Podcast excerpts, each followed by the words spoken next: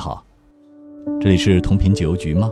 这里是同频解忧局电台，听一段走进我们内心的故事，发现平凡却不凡的你。大家好，我是江冉，现在在电台做新闻主播，业余时间呢打理自己的微信公众号“存毁书屋”，这里边有很多我自己解读古诗词的文章和我自己的诗词作品。同时呢，我还在撰写自己的第一部长篇武侠小说《印马山庄》，希望不久的将来他能和大家见面。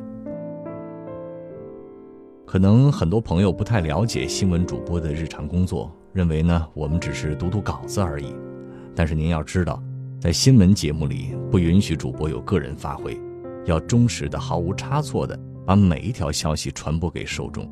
这就决定我们要做到百分之一百二的专注。每天凌晨四点半起床，连续三个小时的直播，这是对体力、脑力、心力的极大考验。其实和每个上班族一样，你们是把几个小时换来的精力，全都投入到了九九六。我们呢，日夜颠倒，闷头大睡，换来三个小时的高强度作业。五年来的新闻工作，使我从风风火火的少年，蜕变成谨慎小心的青年。但是我也扪心自问。你还有天马行空的想象力吗？你对这个时代还有炽热的爱吗？你还想对这个世界说些什么？因此呢，就有了存毁书屋和印马山庄。存毁书屋，存在的存，后悔的悔，书籍的书，房屋的屋。这是化用了王国维先生的一句诗，叫“人生过处唯存悔，知识增时只意移”。讲的是什么呢？说人啊，要不断的学习，不断的经历，只有这样呢，才能摒弃旧我，创造新我。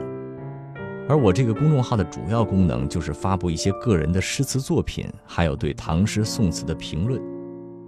人都是社会动物啊，拥有交心的朋友，玩转自如的职场啊，那最好还能够名利双收，这是我们的本性。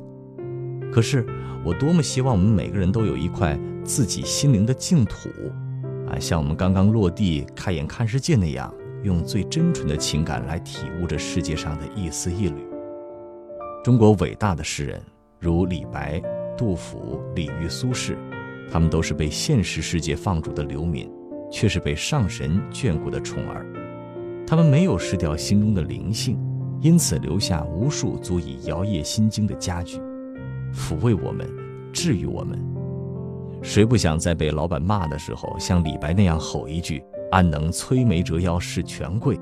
啊，谁不渴望在人生最困顿的时候，像苏轼那样“相与枕藉乎舟中，不知东方之既白”？遗憾的是，我们输不起啊。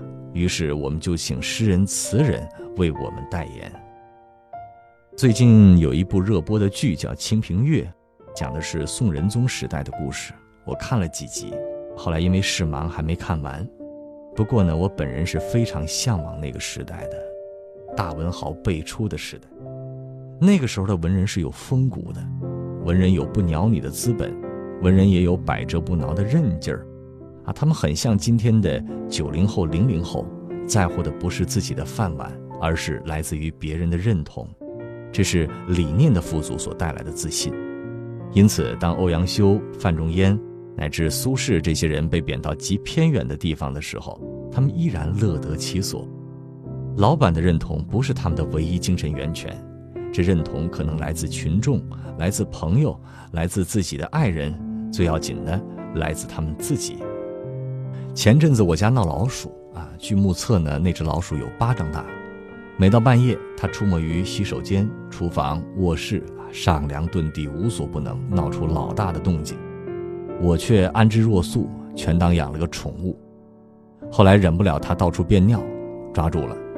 与它朝夕相处的那些日子，我时常想起辛弃疾的一首《清平乐》：绕床击鼠，蝙蝠翻灯舞，屋外松风吹急雨，破纸窗间自语。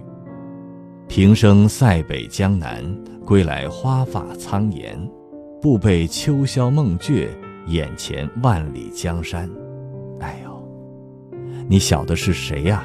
给了这人这么大的境界，住在这么一个糟糕的地方，他心心念念的想的却是整个人间。有的朋友会说：“啊，你都没车没房，你还忧国忧民，谁理你这些呢？矫情不？”可是，亲爱的朋友们，诗人所背负的忧伤，其实正是我们每个人深藏不绝的忧伤。不被秋宵梦觉，眼前万里江山，这不就是每个人在社会上的野心和无力感之间的冲突吗？我记得几年前，我登上了帕米尔高原红旗拉甫口岸，那里的海拔四千五百米，望着皑皑白雪，我说：“燕红旗拉甫，城战西尽天，尽天而绝人小，猛士恨天低。”至今读来都觉得这四句可以和陈子昂的《登幽州台歌》媲美。一百年之后，若有人读到，希望我这四句能够给他勇气和自信。朋友。你的心底有一首歌，我的心底有一句诗，他的心底有一幅画。不管是什么一种存在，我相信那珍藏着的是我们每个人的力量之源、生命之根。我不奉劝各位都和我一样爱好诗词，我却顶顶希望你们用任何一种形式忘却自己的疲惫与遍体鳞伤，告诉我，你有激情，你有自信。如果那样。我会第一个告诉你，我认同你。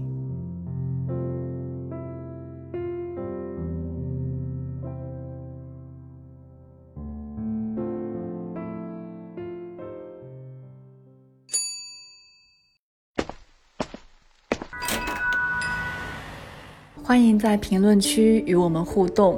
如果喜欢的话，请订阅同频解忧局，分享你的精彩故事。